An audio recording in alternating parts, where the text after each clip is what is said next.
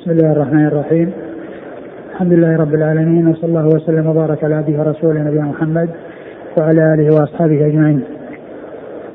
أما بعد فأتكلم في هذه الليلة بكلمة عن محبة الرسول صلى الله عليه وسلم وما يجب له عليه الصلاة والسلام فأقول إن محبة رسول الله عليه الصلاة والسلام يجب أن تكون في قلب كل مسلم أعظم من محبته لأبيه وأمه وابنه وبنته وسائر الناس لقوله صلى الله عليه وسلم لا يؤمن أحدكم حتى اكون أحب إليه من والده وولده والناس أجمعين.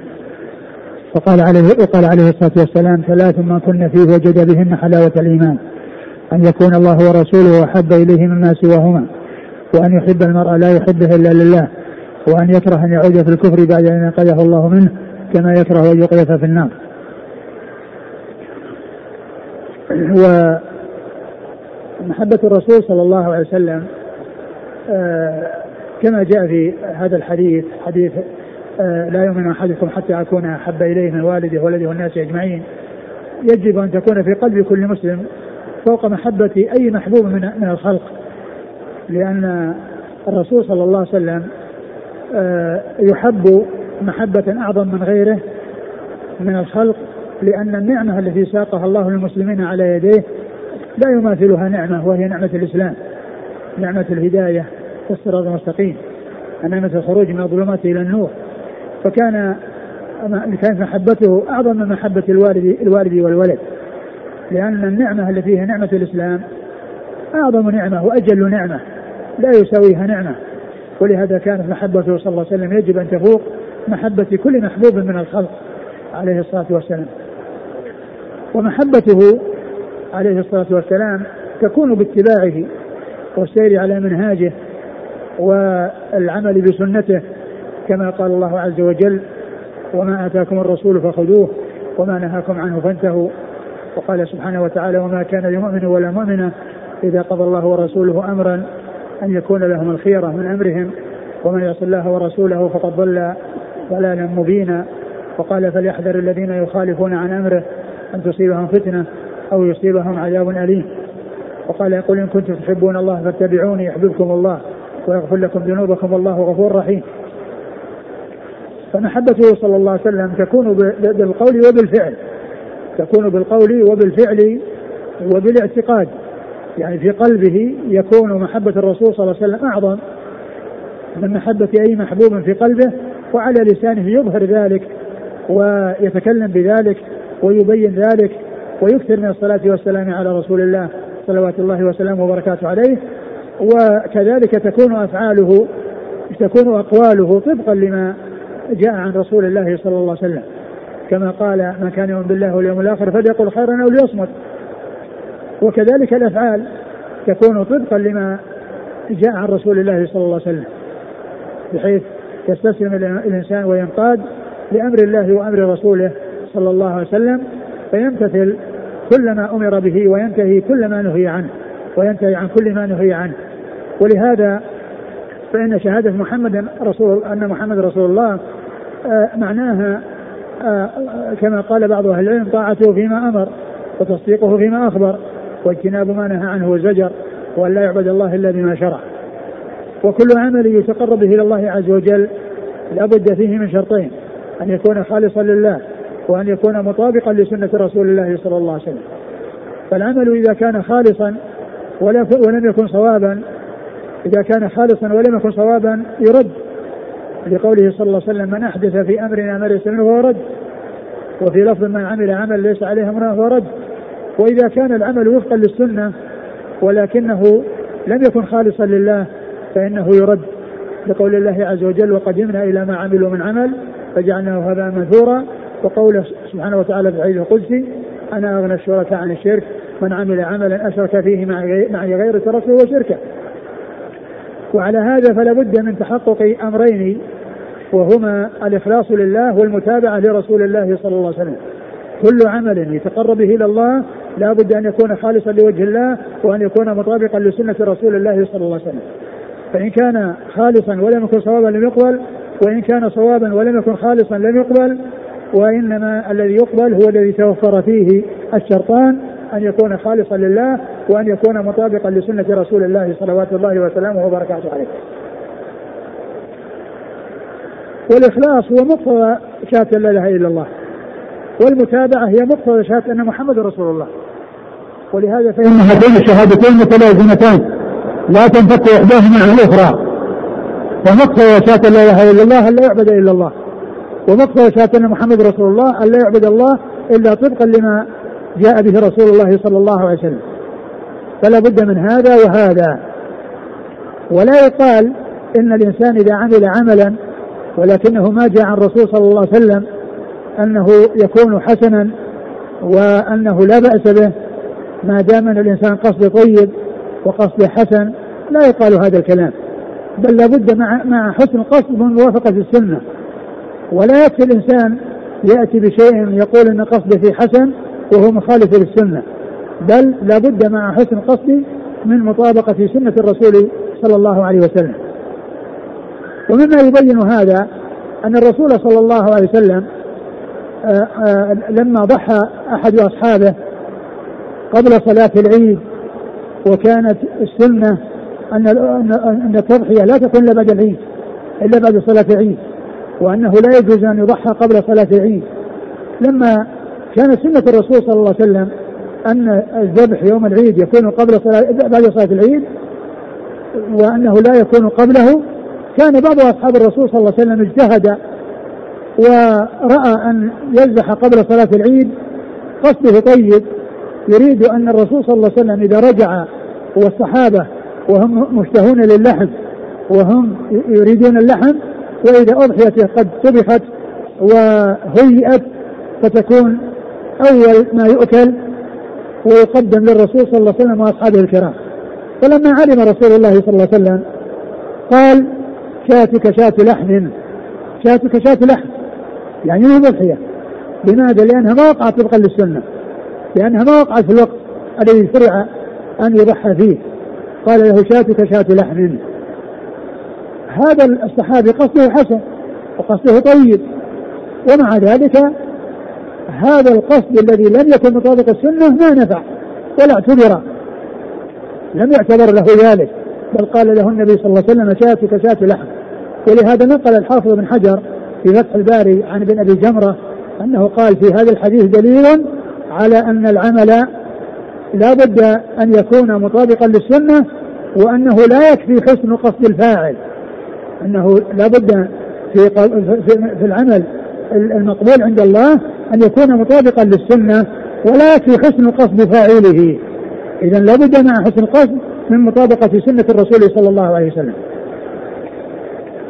ثم أيضا أبو عبد الرحمن عبد الله بن مسعود رضي الله عنه بلغه أن اناسا متحلقين في المسجد ومعهم حصى وفيهم رجل يقول لهم سبحوا مئة. ويسبحون ويعدون بالحصى. فإذا خلصوا من التسبيح مئة بالعد بالحصى قال هللوا مئة. لا إله إلا الله. ويعدون حتى يخلصوا بالحصى يعدون مئة. ثم قال كبروا مئة. وهكذا. فجاء أبو عبد الله أبو, أبو عبد الرحمن عبد الله مسعود ووقف على رؤوسهم قال ما هذا يا هؤلاء؟ قال ما هؤلاء ما هذا يا هؤلاء؟ قال حصى نعد به التسبيح. حصى نعد به التسبيح. قال عدوا سيئاتكم فأنا ضامن لا يضيع من حسناتكم شيء. لا أنا ضامن لا يضيع من حسناتكم شيء. الله عز وجل يحسن والإنسان إذا ذكر الله عز وجل يحصيه ولا يضيع عند الله شيء. ولكنه إذا حصل على هيئة غير المشروعة فإن ذلك يكون بدعة. ولهذا قال إما أن تكونوا على طريقة أهدى مما كان عليه أصحاب الرسول صلى الله عليه وسلم أو أنكم مفتتحوا ضلالة. أنتم بين واحد من أمرين إما أنكم أحسن من الصحابة وإما أنكم محدثون في دين الله. فهموا؟ لا يمكن يكون أحسن من الصحابة. ما بقي إلا الثانية. فقالوا سبحان الله يا أبا عبد الرحمن ما أردنا إلا الخير. ما أردنا إلا الخير. قال وكم من مريد للخير لم يصبه. وكم من مريد للخير لم يصبه إذا كان أصحاب الرسول صلى الله عليه وسلم ما سبقوا إلى هذا وما فعلوا هذا وهم أحرص الناس على كل خير وأسبق الناس إلى كل خير كيف يكون هذا يحجب عن الصحابة ويدخر لأناس يجون بعدهم؟ لو كان حقا لسبقوا إليه. لو كان حقا لسبقوا إليه أصحاب الرسول صلى الله عليه وسلم الذين هم خير الناس والذين اختارهم الله لصحبة النبي صحبة النبي والذين جعلهم الواسطة بين الناس وبين رسول الله صلى الله عليه وسلم. ما عرف الناس كتابا ولا سنة إلا عن إلا عن طريق الصحابة. فهم الواسطة بين الناس وبين الرسول صلى الله عليه وسلم. فإذا كان أصحاب الرسول صلى الله عليه وسلم ما حصل منهم هذا و فكيف يكون هذا حقا وهدى آه، حجب عنهم وحيل بينهم وبينه وادخر لأناس يجيئون بعدهم؟ يفعلون يأتون بأشياء جديدة ما أنزل الله بها من سلطان وما جاءت عن رسول الله صلى الله عليه وسلم ولا عن أصحابه الكرام. فهذا يبين لنا أن العمل لا بد مع حسن القصد مع موافقة السنة. لا بد مع حسن القصد موافقة السنة.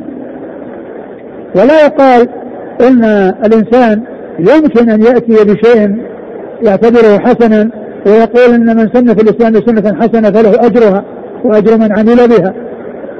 هذا الحديث ليس من هذا القبيل. هذا الحديث السلق بالخير وفي التقدم في الخير لأن الحديث له سبب. وسببه أن الرسول صلى الله عليه وسلم جاءه ناس من نظر وجوههم شاحبة وثيابهم بالية. والرسول صلى الله عليه وسلم كما وصفه الله بالمؤمنين رؤوف رحيم. لقد جاءكم رسول من أنفسكم عزيز عليه ما عنتم حريص عليكم بالمؤمنين رؤوف رحيم. فأشفق عليهم ورق قلبه لهم صلى الله عليه وسلم ودخل بيوته وخرج يبحث عن شيء يعطيهم إياه فما وجد شيئا عليه الصلاة والسلام. فخطب الناس وذكر الناس وحثهم على الصدقة. فجاء رجل من الأنصار معه سره كادت يده أن تعجز عنها. فوضعها والناس تتابعوا تابعوه. فقال عليه الصلاة والسلام عند ذلك من سن في الإسلام سنة حسنة. فله أجرها وأجر من عمل به يعني إن هذا الذي سبق بهذا المقدار الكبير والناس تابعوه له أجره وأجر الذين تابعوه. لأنه سبق الناس في الخير وكان قدوة في الخير. وليس المقصود بذلك أنه يأتي بأمر محدث ويأتي بشيء جديد ما جاء عن رسول الله صلى الله عليه وسلم. هذا لا لا يجوز الإحداث في دين الله مريم بن الله ولهذا الرسول صلى الله عليه وسلم قال في حديث الارباض بن سارية وعظنا رسول يقول يقول الارباض بن سارية وعظنا رسول الله صلى الله عليه وسلم موعظة بليغة وجلت منها القلوب وجرفت منها العيون فقلنا يا رسول الله كأنها موعظة مودع فاوصنا قال أوصيكم بتقوى الله والسمع والطاعة وإن تأمر عليكم عبد فإنه من يعش منكم فسيرى اختلافا كثيرا. من يعش منكم فسيرى اختلافا كثيرا. اختلافا عن السنة ومخالفة للسنة. قال ثم بين عليه الصلاة والسلام ماذا على الإنسان أن يكون عليه عند هذا الاختلاف؟ فقال فعليكم بسنتي. يعني عند هذا الاختلاف الطريق الوحيد الذي تسلكونه عليكم بسنتي. وسنة الخلفاء الراشدين المهديين من بعدي تمسكوا بها وعضوا عليها بالنواجد وإياكم ومحدثات الأمور فإن كل محدثة بدعة وكل بدعة ضلالة.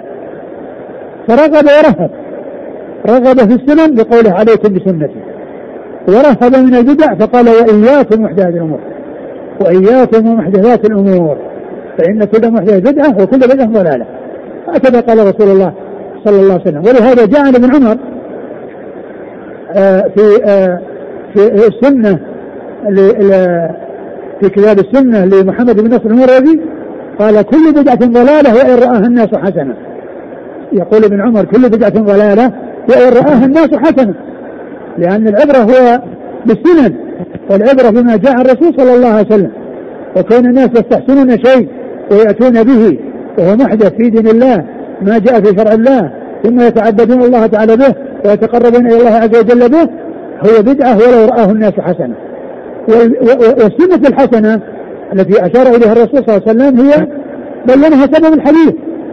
بينها سبب الحديث وكذلك أيضا يدخل تحتها فيما إذا كان هناك سنن اميتت وغير معروفة في بعض البلاد ثم بعض الناس أحياها وأظهرها ونشرها والناس تابعوه فإن له أجر كل من عمل بها لأنه هو الذي دل الناس على هذا الخير وهو الذي أظهر الناس أظهر للناس هذا الخير.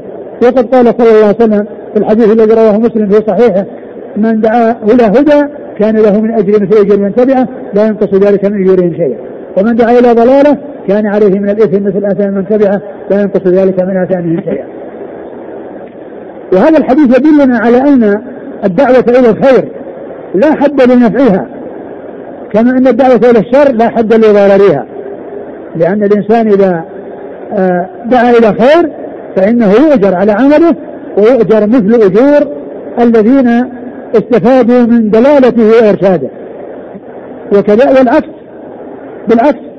من دعا إلى إلى إلى إلى ضلالة فإنه يكون عليه إثم الضلال في نفسه وعليه إثم إثم إثم الإضلال لغيره عليه إثم إثم ضلاله وإثم إضلاله فعليه مثل آثام من أضلهم. من غير أن ينقص من آثامهم شيء. آثامهم عليهم وله مثل آثامهم لأنه هو الذي آه دلهم على هذا الشر. ولهذا قال عليه الصلاة والسلام ما قتلت نفس على ما قتلت نفس ظلما ظلما إلا كان على ابن آدم الأول كفل من دمها لأنه أول من سن القتل. وتبع عليه. يعني تبع عليه فيكون عليه مثل آثام كل من آه، آه، اتبعه في ذلك. ثم إن الرسول الكريم صلى الله عليه وسلم هو أعظم الناس حظا ونصيبا من آه، من الأجور وكثره الأجور. لأن النبي صلى الله عليه وسلم قال من دعا إلى هدى كان له من أجر مثل أجر من تبعه لا ينقص ذلك من من أجورهم شيئا. ورسول الله صلى الله عليه وسلم هو الذي دل الناس على الخير. وهو الذي بصرهم بالهدى. وهو الذي أخرجهم الله به من الظلمات إلى النور. وهداهم إلى الصراط المستقيم. ف فكل فكل فكل فكل فرد من أفراد أمته سواء كان من الجن والإنس فإنه إذا عمل عملا صالحا فإن الله تعالى يثيب نبيه صلى الله عليه وسلم مثل ما أثابه. ولهذا عليه الصلاة والسلام له أجور أعماله وله مثل أجور أمته كلها من أولها إلى آخرها. وأمته كل إنس وجن دخل في هذا الدين الحنيف. فكل من دخل في الدين الحنيف وعمل صالحا لنفسه فالله تعالى يثيبه على عمله ويثيب نبيه صلى الله عليه وسلم مثل ما أثابه. وعلى هذا الرسول الكريم صلى الله عليه وسلم له أجور أعماله وله مثل أجور أمته كلها من أولها إلى آخرها. كل الأجور لكل الامه له مثلها صلى الله عليه وسلم. لأنه هو الذي دل الناس على هذا الخير وهو الذي أرشدهم إلى الحق والهدى وبصرهم بالصراط المستقيم فله النصيب الأعظم من الدلالة ومن ثواب الدلالة. وأسعد الناس حظا بعده أصحابه الكرام رضي الله عنهم وأرضاهم. لأنهم الذين تلقوا كتاب السنة وبلغوها للناس فكل صحابي حفظ سنة عن رسول الله صلى الله عليه وسلم وبلغها لغيره فإنه فإن الله يثيبه بمثل أجور كل من عمل بهذه السنة إلى قيام الساعة. لأنه هو الذي دل الناس على هذا الخير. فإذا أسعد الناس بالأجر والثواب لأجور من استفادوا من دلالته وإرشاده الرسول صلى الله عليه وسلم. ويليه أصحابه الكرام رضي الله تعالى عنهم وأرضاهم الذين هم السباقون إلى كل خير وهم الحريصون على كل خير رضي الله تعالى عنهم وأرضاهم. وقد جاء عن الإمام مالك بن أنس امام دار الهجرة المحدث الفقيه المشهور أنه قال لن يصلح آخر هذه الأمة إلا بما صلح به أولها.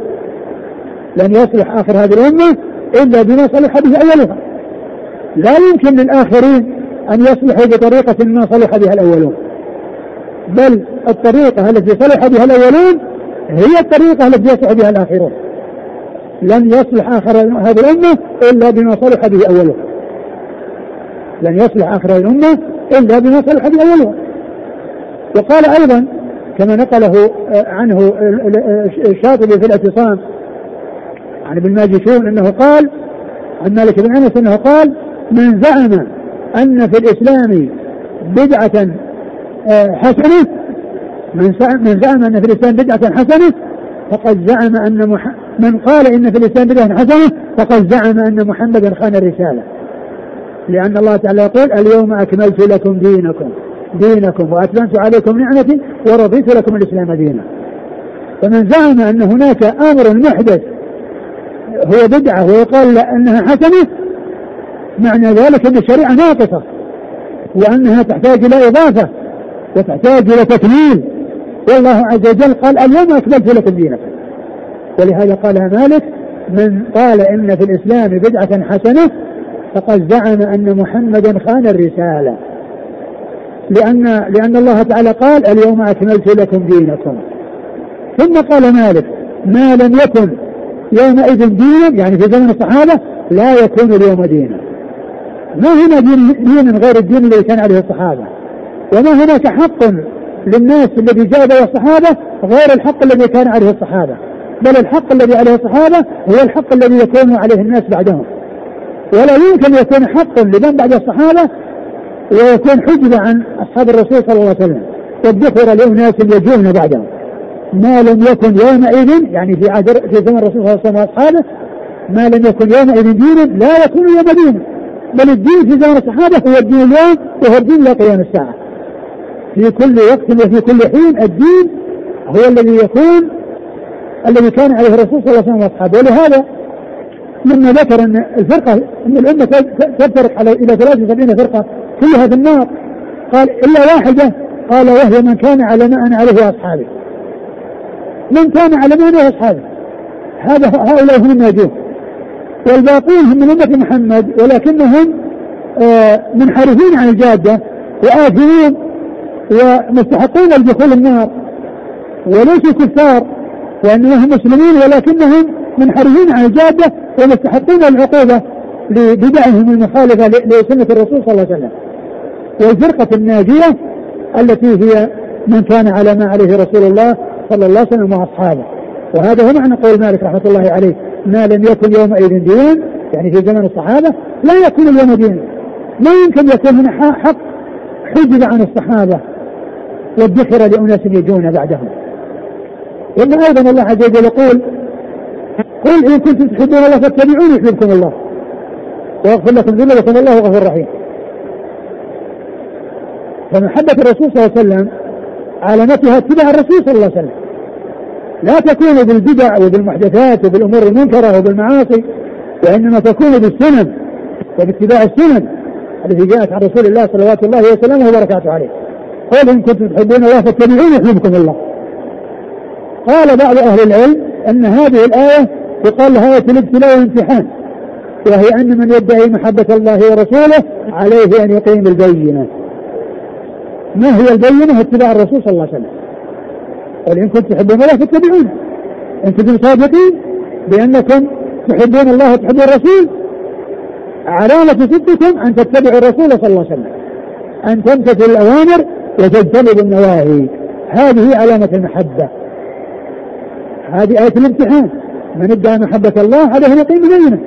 من ادعى محبة الرسول عليه يقيم بينه. ما هي بينة؟ اتباع الرسول صلى الله عليه وسلم. أمور الدنيا لا بد فيها بينات قال عليه الصلاة والسلام لا يعطى الناس بدعواهم لادعى رجال أموال قوم ودماءهم لكن البينة على المدعي واليمين على المدعى عليه. أمور الدنيا الدعاوى ما تغني حتى يأتي شهود إما إقرار من المدعى عليه موافقة أو شهود يشهدون على أن المدعي صادق في دعواه. أما إذا لم يحصل لا هذا ولا هذا يحلف المدعى عليه ويبرأ. ما دام ما أقر ولا يجي شهود ولا قامت البينة إذا ما يلزمه شيء. قال عليه الصلاة والسلام لا يعطى الناس بدعواهم لادعى رجال ولا قاموا دماءهم فكما أن الأمور الدعاوى في أمر الدنيا لابد فيها بينات فاذا الدعاوى في محبة الله ورسوله لابد فيها بينات. والبينة هي قولة تحبون الله فتبعوا الله هي اتباع الرسول صلى الله عليه وسلم. علامة محبة الله ورسوله اتباع الرسول صلى الله عليه وسلم. امتثال الأوامر واجتناب النواهي.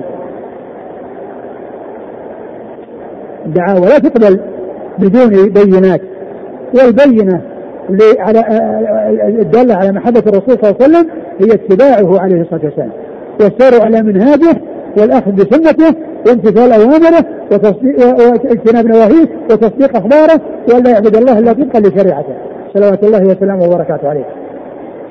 ثم إن من الأمور المحدثة التي حصلت في من بدءا من القرن الرابع الهجري وما بعده هي الموالد التي آه، ابتلي بها كثير من الناس يحتفلون بالموالد.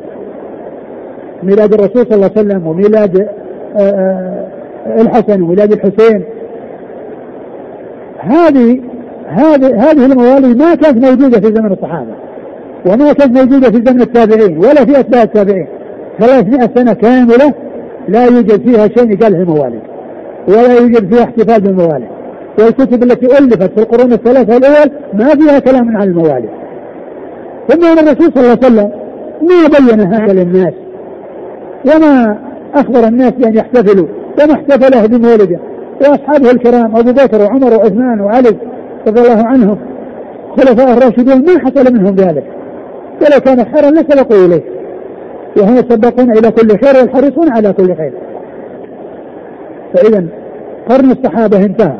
وقرن التابعين انتهى وقرن أتباع التابعين انتهى وكلهم ما يوجد عندهم شيء يقال له احتفال بالموالد هذا لا وجود له. متى ولد الاحتفال؟ ولدت الاحتفالات بالموالد في القرن الرابع الهجري. الموالد ما ولدت الاحتفال بالموالد ولد في القرن الرابع. قبل القرن الرابع لا وجود له.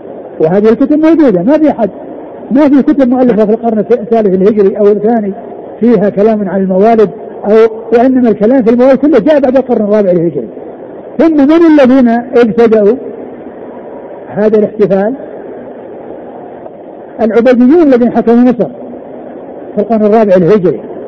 ذكر الخطيب ذكر المقريزي في كتابه الخطط والآثار في تاريخ مصر ذكر أنهم أحدثوا ستة موالد. مولد الرسول صلى الله عليه وسلم ومولد علي ومولد فاطمة ومولد الحسن ومولد الحسين ومولد الحاكم الموجود من حكامهم. أحدثوا ستة موالد. فولدت الموالد مع العبيديين الذين حكموا مصر. ثم ما هي ما هو الدليل عليها؟ ما هو الدليل الذي استدلوا به وما هو الذي بني عليه هذا الاستدلال؟ لأن النصارى يحتفلون بميلاد عيسى إذا نحن نحتفل بميلاد محمد صلى الله عليه وسلم. يعني تقليد للنصارى واتباع لما كان عليه النصارى. النصارى يحتفلون إذا نحن نحتفل. وهذا هذا الاحتفال متى ولد؟ ولد في القرن الرابع الهجري الصحابة ما احتفلوا والتابعين ما احتفلوا واتباع التابعين ما احتفلوا. 300 سنة كاملة لا يوجد فيها شيء من هذا من هذا الذي احدث وهذا الذي آه، آه، ابتدأ يحدث في القرن الرابع الهجري فإذا لو كان لو كان ذلك خيرا لسبق إليه السابقون بإحسان. كيف يكون حق وخير يحجب عن الصحابة ويحجب عن التابعين ويحجب عن التابعين ويدخر لأناس بعد في القرن الرابع وما بعده؟ الرسول صلى الله عليه وسلم قال خير الناس قرني ثم الذين يلونهم ثم الذين يلونهم. والله القرون هي خير القرون ما وجد عندهم. هذا الأمر المحدث الذي ابتلي به كثير من الناس. محبة الرسول صلى الله عليه وسلم يجب أن تكون في محبة قلب كل مسلم فوق محبة كل محبوب من من الخلق. لكن المحبة لا تكون بالإحداث والبدع وإنما تكون بالسنن التي جاء بها رسول الله صلوات الله وسلامه وبركاته عليه. المحبة تكون بالتطبيق والتنفيذ تكون باتباع الرسول صلى الله عليه وسلم. لما كان معاوية رضي الله عنه يطوف بالبيت ومعه ابن عباس فكان معاوية يستلم الأركان الأربعة. فقال ابن عباس لماذا تستلم الأركان كلها؟ قال ليس من البيت شيء مهجور. ليس من البيت شيء مهجور. فقال له ابن عباس لقد كان لكم في رسول الله أسوة حسنة. فقال صدقت. فقال صدقت. عمر بن الخطاب رضي الله عنه لما جاء يقبل الحجر قال يخاطب الحجر ويريد الناس يسمعون. قال أما إنك حجر لا تضر ولا تنفع ولولا أني رأيت رسول الله صلى الله عليه وسلم يقبلك ما قبلت. نحن نقبل الحجر لماذا؟ لأن الرسول قبله. لو لم يقبله الرسول ما قبلناه إذا نحن نقبل اتباع السنة والذي ما حصل تقبيله من الحجارة لا نفعله اتباع للسنة ولم يشرع الله للناس أن يقبلوا حجارة إلا الحجر الأسود أو جدران أو بنيان ولم يشرع لهم أن يمسحوا إلا الحجر الأسود بالركن اليماني. الركن اليماني يمسح ولا يقبل. لماذا؟ لأن الرسول مسح وما قبله. فنحن نمسح ولا نقدر والحجر الأسود قبله نحن نقدر والقضية كلها اتباع للسنة. قال عمر رضي الله عنه لولا أني رأيت رسول الله صلى الله عليه وسلم يقبلك ما قبلت. إذا القضية قضية اتباع وقضية استسلام وانقياد بما جاء عن عن عن الله وعن رسوله. صلوات الله وسلامه وبركاته عليه. ولهذا كل مسلم عليه أن يتفقه في دين الله وأن يعرف السنن ويعرف الأحكام الشرعية ويفعل ما جاء في السنة ويترك ما لم تأتي به السنة عن رسول الله صلى الله عليه وسلم. هذا هو الواجب على كل مسلم أن يكون يتفقه في الدين. وقد قال عليه الصلاة والسلام من يريد الله به خيرا يفقه في الدين. يعني الانسان يتفقه في دين الله عبد الله على بصيرة. ودعا غيره على بصيرة. فائدة الفقه في الدين والعلم والمعرفة في الدين أن الإنسان يعبد الله على بصيرة ويدعو غيره على بصيرة. اذا هذا الذي حصل ويحصل في أزمان مختلفة ابتداء من القرن الرابع الهجري ولا وجود له في الأول والثاني والثالث هذا كله متابعة لهذا الذي ولد في القرن الرابع الهجري. وولد على يد العبيديين الذين حكموا مصر في القرن الرابع. والحجة في ذلك تقليد النصارى. الحجة في ذلك تقليد النصارى.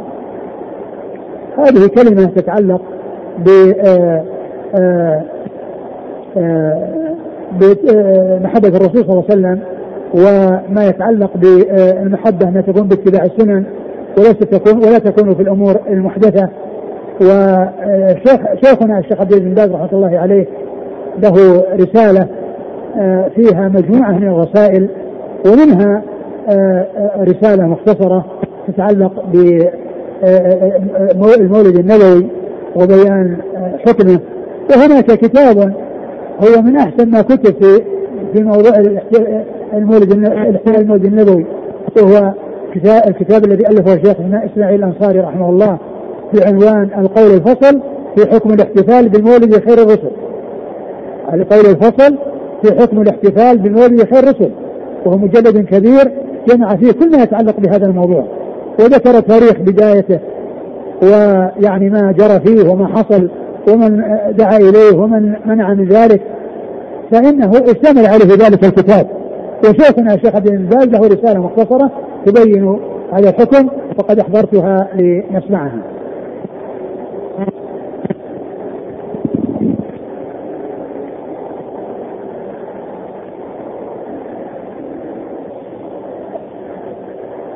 قال سماحة الشيخ عبد العزيز بن عبد الله بن باز رحمه الله تعالى بسم الله الرحمن الرحيم. الحمد لله والصلاة والسلام على رسول الله وعلى آله وصحبه ومن اهتدى بهداه. أما بعد فقد تكرر السؤال من كثير عن حكم الاحتفال بالمولد النبي صلى الله عليه وسلم والقيام له في أثناء ذلك وإلقاء السلام عليه وغير ذلك مما يفعل في الموالد.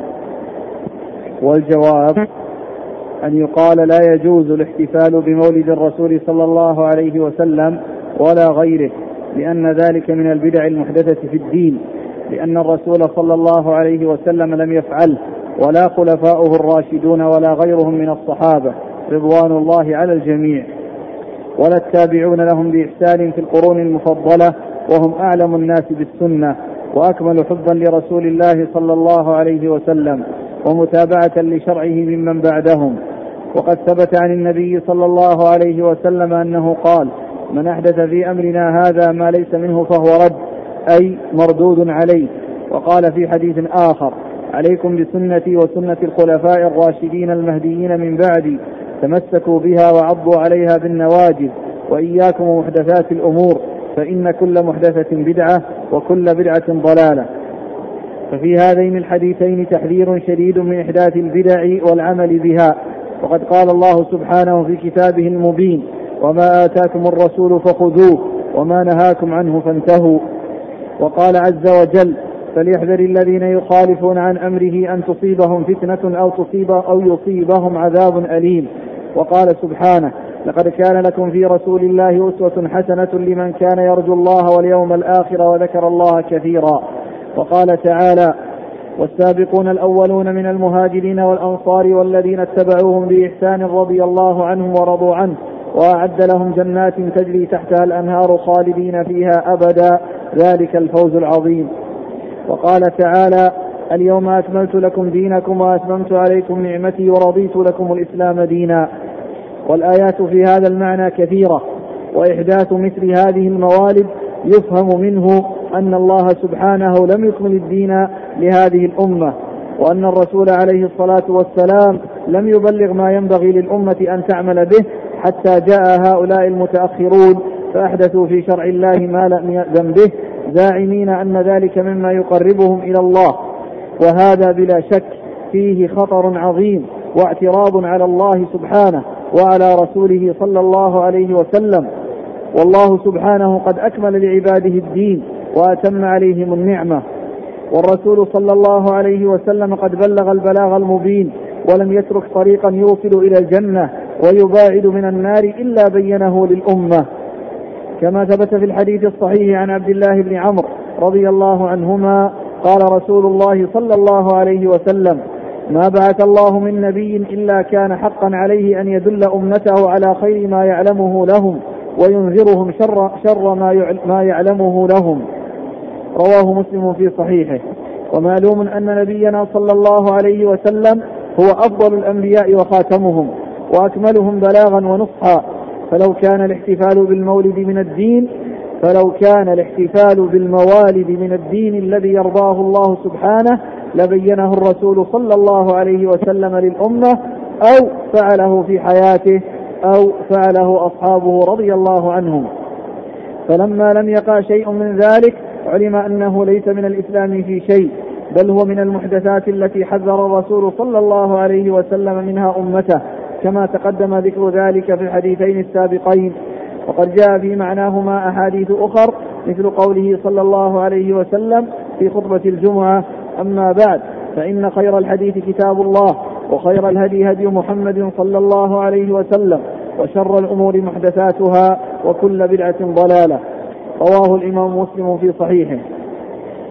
والآيات والأحاديث في هذا الباب كثيرة وقد صرح جماعة من العلماء بإنكار الموالد والتحذير منها عملا بالأدلة المذكورة وغيرها وخالف بعض المتأخرين فأجازها إذا لم تشتمل على شيء من المنكرات كالغلو في رسول الله صلى الله عليه وسلم وكاختلاط النساء بالرجال واستعمال آلات الملاهي.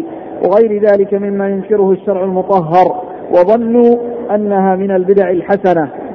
والقاعدة الشرعية رد ما تنازع فيه الناس إلى كتاب الله وسنة رسوله محمد صلى الله عليه وسلم كما قال الله عز وجل يا أيها الذين آمنوا أطيعوا الله وأطيعوا الرسول وأولي الأمر منكم فإن تنازعتم في شيء فردوه إلى الله والرسول إن كنتم تؤمنون بالله واليوم الآخر. ذلك خير وأحسن تأويلا. وقال تعالى وما اختلفتم فيه من شيء فحكمه إلى الله. وقد رددنا هذه المسألة وهي الاحتفال بالموالد إلى كتاب الله سبحانه فوجدناه يأمرنا باتباع الرسول صلى الله عليه وسلم فيما جاء به ويحذرنا عما نهى عنه. ويخبرنا بأن الله سبحانه قد أكمل لهذه الأمة دينها وليس هذا الاحتفال مما جاء به الرسول صلى الله عليه وسلم فيكون ليس من الدين الذي أكمله الله لنا وأمرنا باتباع الرسول فيه. وقد رددنا ذلك وقد رددنا ذلك أيضا إلى سنة الرسول صلى الله عليه وسلم فلم نجد فيها أنه فعله ولا أمر به ولا فعله أصحابه رضي الله عنهم. فعلمنا بذلك أنه ليس من الدين بل هو من البدع المحدثة ومن التشبه بأهل الكتاب من اليهود والنصارى في أعيادهم. وبذلك يتضح لكل من له أدنى بصيرة ورغبة في الحق وإنصاف في طلبه أن الاحتفال بالموالد ليس من دين الإسلام بل هو من البدع المحدثات التي أمر الله سبحانه ورسوله صلى الله عليه وسلم بتركها والحذر منها. ولا ينبغي للعاقل أن يغتر بكثرة من يفعله من الناس ولا ينبغي للعاقل أن يغتر بكثرة من يفعله من الناس في سائر الأقطار فإن الحق لا يعرف بكثرة الفاعلين وإنما يعرف بالأدلة الشرعية كما قال تعالى عن اليهود والنصارى وقالوا لن يدخل الجنة إلا من كان هودا أو نصارى. تلك أمانيهم قل هاتوا برهانكم إن كنتم صادقين. وقال تعالى وإن تطع أكثر من في الأرض يضلوك عن سبيل الله. ثم إن غالب هذه الاحتفالات بالموالد مع كونها بدعة لا تخلو من اشتمالها على منكرات أخرى كاختلاط النساء بالرجال واستعمال الأغاني والمعازف وشرب المسكرات والمخدرات وغير ذلك من الشرور. وقد يقع فيها ما هو أعظم من ذلك وهو الشرك الأكبر. وذلك بالغلو في رسول الله صلى الله عليه وسلم أو غيره من الأولياء ودعائه والاستغاثة به وطلبه المدد واعتقاد أنه يعلم الغيب ونحو ذلك من الأمور الكفرية التي يتعاطاها الكثير من الناس حين احتفالهم بمولد النبي صلى الله عليه وسلم. حين احتفالهم بمولد النبي صلى الله عليه وسلم وغيره ممن يسمونهم بالأولياء. وقد صح عن رسول الله صلى الله عليه وسلم أنه قال إياكم والغلو في الدين. فإنما أهلك من كان قبلكم الغلو في الدين. وقال عليه الصلاة والسلام لا تطروني كما أطرت النصارى ابن مريم إنما أنا عبد فقولوا عبد الله ورسوله. خرجه البخاري في صحيحه من حديث عمر رضي الله عنه.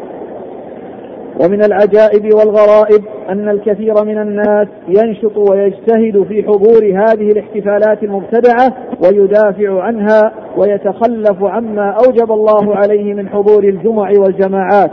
ولا يرفع بذلك رأسا ولا يرى أنه أتى منكرا عظيما ولا شك أن ذلك من ضعف الإيمان وقلة البصيرة. وكثرة ما ران على القلوب من صنوف الذنوب والمعاصي نسأل الله العافية لنا ولسائر المسلمين. ومن ذلك أن بعضهم يظن أن رسول الله صلى الله عليه وسلم يحضر المولد ولهذا يقومون له محيين ومرحبين وهذا من أعظم الباطل وأقبح الجهل. فإن الرسول صلى الله عليه وسلم لا يخرج من قبره قبل يوم القيامة ولا يتصل بأحد من الناس ولا يحضر اجتماعاتهم بل هو مقيم في قبره إلى يوم القيامة وروحه في أعلى عليين عند ربه في دار الكرامة كما قال الله تعالى في سورة المؤمنين ثم إنكم بعد ذلك لميتون ثم إنكم يوم القيامة تبعثون. وقال النبي صلى الله عليه وسلم أنا أول من ينشق عنه القبر يوم القيامة وأنا أول شافع وأول مشفع. عليه من ربه أفضل الصلاة والسلام. فهذه الآية الكريمة والحديث الشريف وما جاء في معناهما من الآيات والأحاديث كلها تدل على أن النبي صلى الله عليه وسلم وغيره من الأموات إنما يخرجون من قبورهم يوم القيامة. وهذا أمر مجمع عليه بين علماء المسلمين ليس فيه نزاع بينهم. فينبغي لكل مسلم التنبه لهذه الأمور. والحذر مما أحدثه الجهال وأشباههم من البدع والخرافات التي ما أنزل الله بها من سلطان والله المستعان وعليه التكلان ولا حول ولا قوة إلا به. أما الصلاة والسلام على رسول الله صلى الله عليه وسلم فهي من أفضل القربات ومن الأعمال الصالحات كما قال الله تعالى إن الله وملائكته يصلون على النبي يا أيها الذين آمنوا صلوا عليه وسلموا تسليما. وقال النبي صلى الله عليه وسلم من صلى علي واحدة صلى الله عليه بها عشرا. وهي مشروعة في جميع الأوقات ومتأكدة في آخر كل صلاة بل واجبة عند جمع من أهل العلم في التشهد الأخير من كل صلاة وسنة مؤكدة في مواضع كثيرة منها ما بعد الأذان. وعند ذكره عليه الصلاة والسلام وفي يوم الجمعة وليلتها كما دلت على ذلك أحاديث كثيرة. والله المسؤول أن يوفقنا وسائر المسلمين في الفقه في دينه والثبات عليه وأن يمن على الجميع بلزوم السنة والحذر من البدعة. إنه جواد كريم. وصلى الله وسلم على نبينا محمد وآله وصحبه. اللهم صل وسلم على رسول الله. صلى الله عليه وسلم نعم. صلى الله تعالى اعلم وصلى الله وسلم وبارك على نبينا رسولنا محمد وعلى آله وأصحابه أجمعين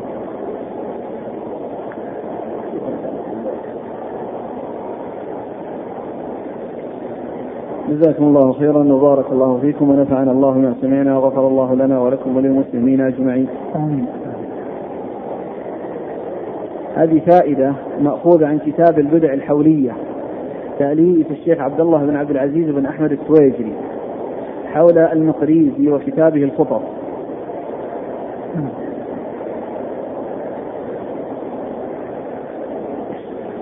يقول هو أحمد بن علي بن عبد القادر بن محمد بن إبراهيم الحسين العبيدي البعلي الأصل القاهري أبو العباس المعروف بالمقريزي نسبة لحارة في بعلبك تسمى بالمقارزة ولد سنة ست وستين وسبعمائة. حفظ القرآن وسمع عن جماعة من العلماء. وحج فسمع بمكة من علماء سمع من جماعة بالشام وكان مائلا إلى مذهب الظاهرية. ولي الحسبة بالقاهرة وكذلك الخطابة بجامع عمرو بن العاص رضي الله عنه والإمامة بجامع الحاكم. وعرض عليه قضاء دمشق فرفض. له مصنفات كثيرة منها الخطط المقريزية المسمى المواعظ والاعتبار بذكر الخطط والآثار. نشر فيه محاسن العبيديين. وفخم شأنهم وأشاد بذكر مناقبهم لأنه ينتسب إليهم. وكذلك كتابه اتعاظ الحنفاء بأخبار الأئمة الفاطميين الخلفاء كسابقه في ذكر مناقب العبيديين والتاريخ الكبير. وكان حسن الصحبة حلو المحاضرة. توفي سنة خمس وأربعين وثمانمائة بالقاهرة. وترجمته في جرادات الذهب والبدر الطالع. وقد قال المقريزي في خططه في الجزء الأول صفحة 490 ذكر الأيام التي كان الخلفاء الفاطميون يتخذونها أعيادا ومواسم تتسع بها أحوال الرعية وتكثر نعمهم وكان وكان الخلفاء الفاطميون في طول. وكان للخلفاء الفاطميين في طول السنة أعياد ومواسم وهي موسم رأس السنة وموسم أول العام ويوم عاشوراء ومولد النبي صلى الله عليه وسلم ومولد علي بن أبي طالب ومولد الحسن ومولد الحسين عليهما السلام ومولد فاطمة الزهراء عليها السلام ومولد الخليفة الحاضر وليلة أول رجب وليلة نصفه وليلة أول شعبان وليلة نصفه وموسم ليلة رمضان وغرة رمضان وسماط رمضان وليلة الختم وموسم عيد الفطر وموسم عيد النحر وعيد الغدير وكسوة الشتاء وكسوة الصيف وموسم فتح الخليج ويوم النيروز ويوم الغطاس ويوم الميلاد وخميس العدس وأيام الركوبات. فهذه يقول الأخ فهذه شهادة بل يقول المؤلف عبد الله التويجي فهذه شهادة واضحة من المقريزي وهو من المثبتين انتسابهم إلى ولد علي بن أبي طالب رضي الله عنه ومن المدافعين عنهم أن العبيديين هم سبب البلاء على المسلمين. وهم الذين فتحوا باب الاحتفالات البدعية على مصراعيه فأحيوا ستة موالد نعم وابن كثير رحمه الله ذكر أنه يعني كثير من البدع حدثوها. وهذا يعني هذا العدد الذي ذكر كل هذا من البدع التي آه التي آه احدثوها وأوجدوها. وإنما الناس عندهم عيدان عيد عيد الأضحى وعيد الفطر. هذه عيد المسلمين. وأما الباقي فهو محدث الأمور التي قال عنها رسول الله صلى الله عليه وسلم وإياكم ومحدثات الأمور فإن كل محدث بدعة وكل بدعة ضلالة. وقال من أحدث في أمرنا هذا ما ليس منه فهو رد. يقول السائل وقال من عمل عملا ليس عليه أمر فرد اللفظ الأول في الصحيحين واللفظ الثاني في مسلم واللفظ الثاني أعم وأشمل من الأول. لأن قوله من عمل عملا يشمل ما إذا كان هو الذي أحدثها أو تابع من أحدثها.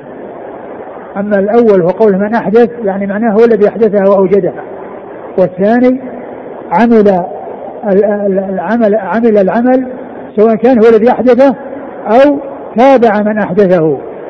الجملة الثانية أعم من الأولى. نعم هنا سؤالان عن الشراء. من هذه المطعومات والمأكولات. يقول السائل تفعل في بلادنا نوع من الحلوى تعمل خصيصا للمولد تسمى حلاوة المولد. فهل يجوز شراؤها وأكلها أو الاتجار بها؟ وهل يمكن شراؤها بعد انتهاء المولد؟ وآخر يقول نعم. ما حكم الشراء؟ دون تقديم دون أن يقدم لي شيء من اللحوم والحلويات التي فعلت من أجل الموالد.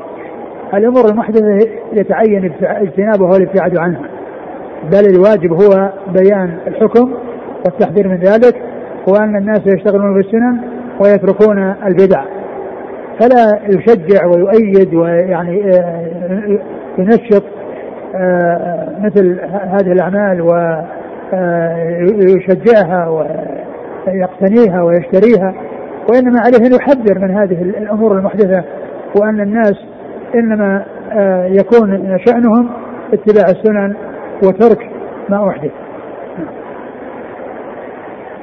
يقول فضيلة الشيخ بعض الجمعيات تجري بعض المسابقات في القرآن الكريم وحفظه والأحاديث النبوية بمناسبة المولد ثم يوزع توزع جوائز على الفائزين فما حكم ذلك؟ ما ينبغي هذا، ما ينبغي مثل هذا، هذا هذا يكون في من غير مناسبة مبتدعة. يعني يكون في غير المناسبات التي ليس لها أساس. وأما شيء يخص تلك المناسبات الإنسان لا يدخل فيه. لا يدخل فيه ولا يشارك فيه. يقول في بلادنا ساحة خاصة لإقامة المولد تأتي فيها كل الطرق الصوفية وكذلك أهل السنة لهم مكان في هذه الساحة يقومون بالإنكار على المبتدعة وبيان العقيدة الصحيحة فما رأيكم إذا كان مجيئهم إلى هذا المكان من أجل بيان السنن والتحذير من البدع ما يأتون ليشاركوا أو ليؤيدوا ما في بس لأن بيان السنن والتحذير من البدع لا سيما عند الذين ابتلوا بها كونهم لأن هذا من من من من النهي من الأمر بالمعروف باللسان. من رأى منكم منكرا فليرى بيده فلا يستطيع بلسانه فلن يستطيع بقلبه وما دام أنه يستطيع أن يبين في اللسان وأنه جاء إنما ليبين السنن ويحذر من البدع فإن هذا شيء طيب. يقول أيها الشيخ وفقك الله أنا أحب اتباع الأئمة أصحاب المذاهب فوضح لي هل قالوا إن إحياء ليلة الثاني عشر من ربيع بدعة وشرك؟ فإني أريد أن أعرف ما قالوا وإن شاء الله سأتبع كلامهم. جزاك الله كل خير. الأئمة الأربعة كانوا في القرون الثلاثة الأول قبل أن توجد البدعة هذه.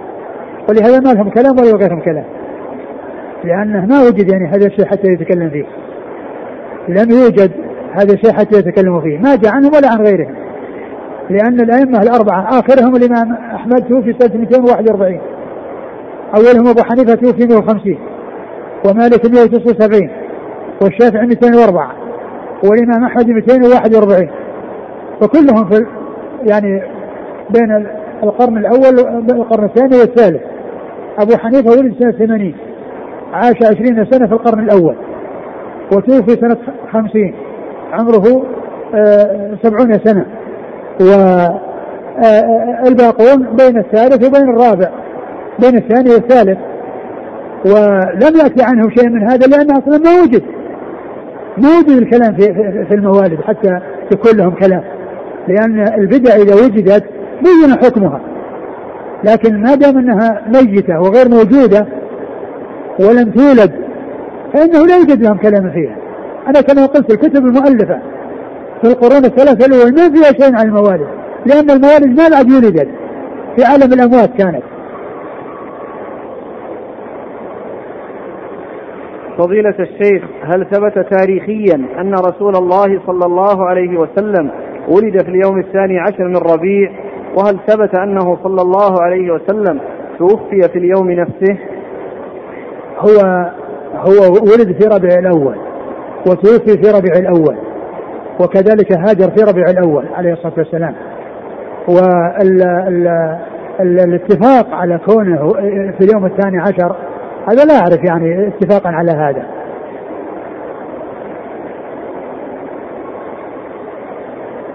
يقول هل الاجتماع ليلة المولد لقراءة شيء من سيرة الرسول صلى الله عليه وسلم هل ذلك جائز؟ لا ما يجوز. لأن لأن هذا من الاحتفال. يجب أن, أن, أن هذا يكون في طول السنة من أولها إلى آخرها. الناس يشتغلون بالسنن ويقرؤون الأحاديث ويعرفون سيرة الرسول صلى الله عليه وسلم. ما يخصونها بليلة من 12 ليلة من من من, من 360 ليلة أو 354 ليلة. يعني طول السنة الناس يكونون متبعين للرسول صلى الله عليه وسلم ومشتغلين بحديث الرسول صلى الله عليه وسلم وسيرة الرسول صلى الله عليه وسلم. أما أن يخصوا ليلة من الليالي فهذا من الأمور المحدثة. يقول في المولد يكثر طلب اللحم من أجل الاحتفال فهل يجوز لي أن أزيد في السلعة؟ لأن في هذا اليوم أبيع أضعافا كثيرة على الأيام الأخرى. الإنسان ليس له أنه يروج أو أنه يأتي بشيء من أجل الإشادة بالمولد أو يعني الإنسان الذي من عادته يعني يستمر على عادته. إذا كان جزار يجزر يعني ويبيع على الناس كعادته لا يأتي بشيء جديد. وأما كونه يزيد في السعر أو ما إلى ذلك يعني من أجل المولد أو ينقص فهذا شيء لا لا, لا يفعله الإنسان. الإنسان يعني يكون على نسق واحد وعلى طريقة واحدة. نعم إذا زادت الأسعار يزيد. أما كون الأمور يعني باقية على ما هي عليه ولكن لكثرة يروح يزيد لا يزيد في السعر ولا يزيد في الكميات التي تذبح.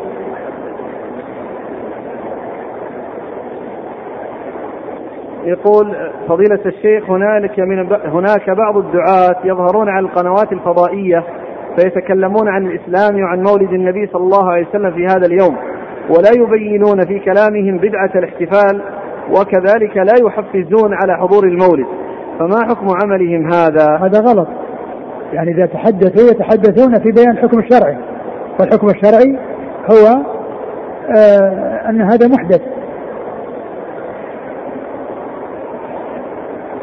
يقول في بعض المدارس في في بلداننا يجبرون التلاميذ على إحضار مرطبات وشموع وغيرها في يوم المولد.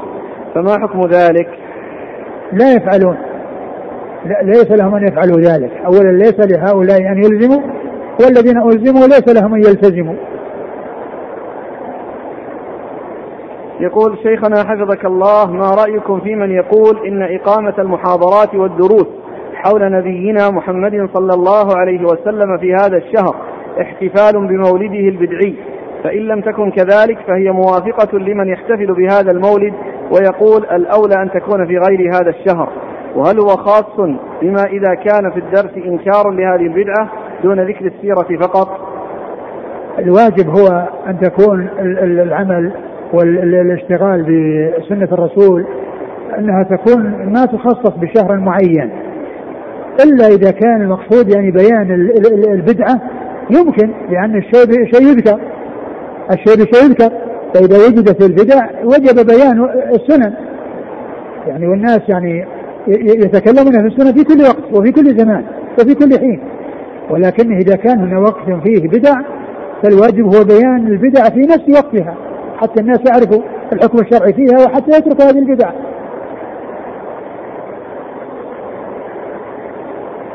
يقول بعضهم يستدل بحديث أن النبي صلى الله عليه وسلم سئل عن صيام يوم الاثنين فقال ذلك يوم ولدت فيه.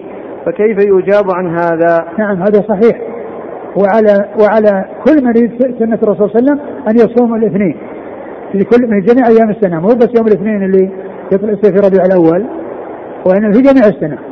لأنه سئل عن يوم الاثنين فقال ذاك يوم ولدت فيه وقد جاء عنه فضل صيام الاثنين والخميس فالإنسان يتقرب إلى الله عز وجل بصيام الاثنين والخميس. و وهذا وهذه عبادة وهذه سنة. لكن اللي يحتفلون ما يبغون صيام يبغون أكل. هنا سؤالان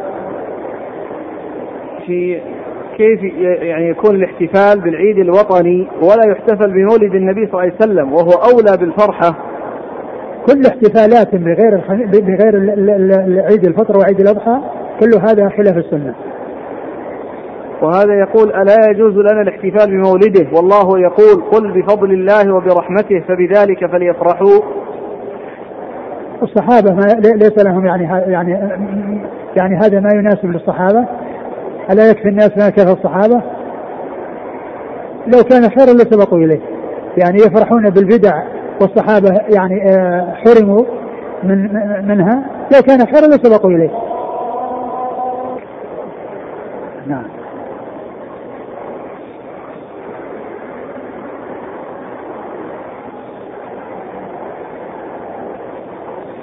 هنا سؤال عن حديث أو ما جاء في تكملة حديث رواية عند البخاري. يعني جاء عن عروة أنه أخبره بعض أهل أبي لهب أنه رأى أبا لهب في النار وقال نفع نفعتني هذه وأشار إلى إبهامه لعتقه ثويبه حين سمع بمولد النبي صلى الله عليه وسلم. فما هو الرد على هذا الاستدلال؟ هذا منقطع. هذا اللي في البخاري فيه انقطاع. ليس بصحيح. يقول يخصص بعض الناس مناسبة المولد للاعتمار. ويأتون من مختلف البلاد من أجل هذا الشيء. فما حكم ذلك؟ وهل في مجيئهم في هذا الوقت فيه إعانة لأصحاب الوكالات التي تجلب المعتمرين على نشر هذه البدعة؟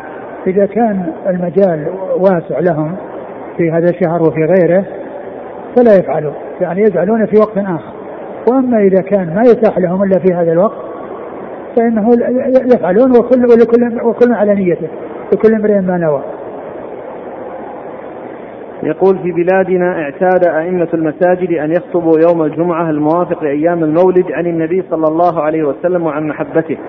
فماذا يفعل من يريد أن يصيب السنة؟ هل يتكلم في موضوع آخر أم يتكلم عن حكم المولد؟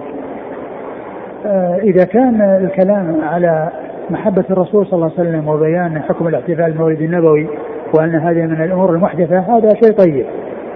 أما إذا كان بس مجرد يعني مدح وكلام من دون أن تبين السنة فهذا آه، يفهم منه أو قد يفهم منه أن هذا الذي الناس يقومون به أنه شيء طيب. وهذا من من التقصير ومن ومن آه، الكتمان للحق في وقته.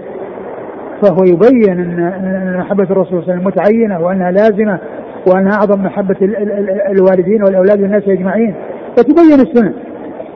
هذا وهذا كله يبين. أما أن يكون الكلام كله يعني فيما يتعلق بالمدح ثم لا يذكر أي شيء من بيان الحكم الشرعي في المناسبة هذا قد يكون فيه آه، الذي لا يفهم والذي لا يعرف أن هذا آه، معناه أنه سائق وأن هذا الاحتفال أنه مناسب. وإنما تبين تبين محبة الرسول صلى الله عليه وسلم وأنها أعظم من محبة أي مخلوق حتى الوالد والولد والناس أجمعين وحتى النفس كما جاء في حديث عمر رضي الله عنه.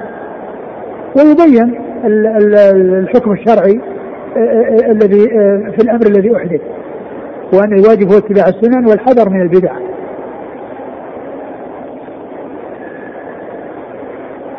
يقول آه، أنا جئت من اليمن من أجل المولد النبوي وما كنت أدري أن المولد بدعة وإثم.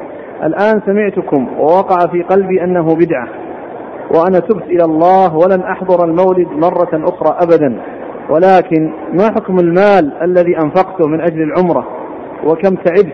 هل يروح هذا هباء؟ أنا لم أكن أعرف أنه بدعة فما حكم؟ على كل اعتمارك أقول اعتمارك يعني هو أنت مأجور عليه إن شاء الله وكونك عرفت الحق ويعني عرفت ان ان مثل هذه الأعمال انها من امور محدثه فهذا من توفيق الله عز وجل لك. ونسأل الله لك التوفيق وأن يوفقنا جميعا لما فيه رضاه. واما عمرتك وكونك جئت فأنت جئت لخير وأنت على خير. وأنا قلت انه إذا كان من المناسبة أن ما هي يعني ما تحصل في مثل هذا الشهر فالانسان يأتي وهو على نيته. يقول فضيلة الشيخ حفظك الله ما حكم إلصاق لوحة؟ مكتوب عليها كلنا فداك يا رسول الله. ما إيش إيش المقصود من هذه اللوحة؟ الناس الناس آه، يفدون الرسول صلى الله عليه وسلم بآبائهم وأمهاتهم فداك أبي وأمي هكذا كانوا يقولون. ولكن إلصاق مثل ذلك وتعليق مثل ذلك ما له وجه. يقول بعض المكتبات في يوم المولد تصور وتطبع المدائح التي قيلت في رسول الله صلى الله عليه وسلم كالبردة. فهل لي أن أبلغ عنهم الجهات المختصة؟ نعم بلغ عنهم الجهات المختصة. يقول فضيلة الشيخ هل عندما نرجع إلى بلادنا نقول للناس إن المولد بدعة أم نسكت حتى لا تكون فتنة؟ أن تبين السنة وعرفهم بأن هذا الأمر ما كان فعله الصحابة وما فعله التابعون ولا أتباع التابعين. وبين لهم كلام الأئمة في بيان الإكمال الدين وأنه لا نقص فيه. وبين لهم أن هذا مما أحدثه الناس وأنه ما وجد إلا في القرن الرابع الهجري. فلا تسكت لأنك إذا سكت بقي الناس على على ما هم عليه. لا يعرفون. ما يعرفون أن هذا أمر منكر. ولهذا الرسول قال من رأى منكم منكرا فليغير بيده فيصنع بلسانه. في بقلبه أنت تستطيع أن تبين بلسانك؟ بين بلسانك. يقول في الحديث لا يؤمن أحدكم حتى أكون أحب إليه من والده وولده. ما وجه تقديم الوالد على الولد مع أن المعروف أن الولد أحب وأقرب إلى النفس من الوالد؟ الوالد الوالد هو المتقدم وهو الذي تفرع منه. فهو متقدم في الوجود والولد هو متفرع عنه وأما الولد هو متفرع عن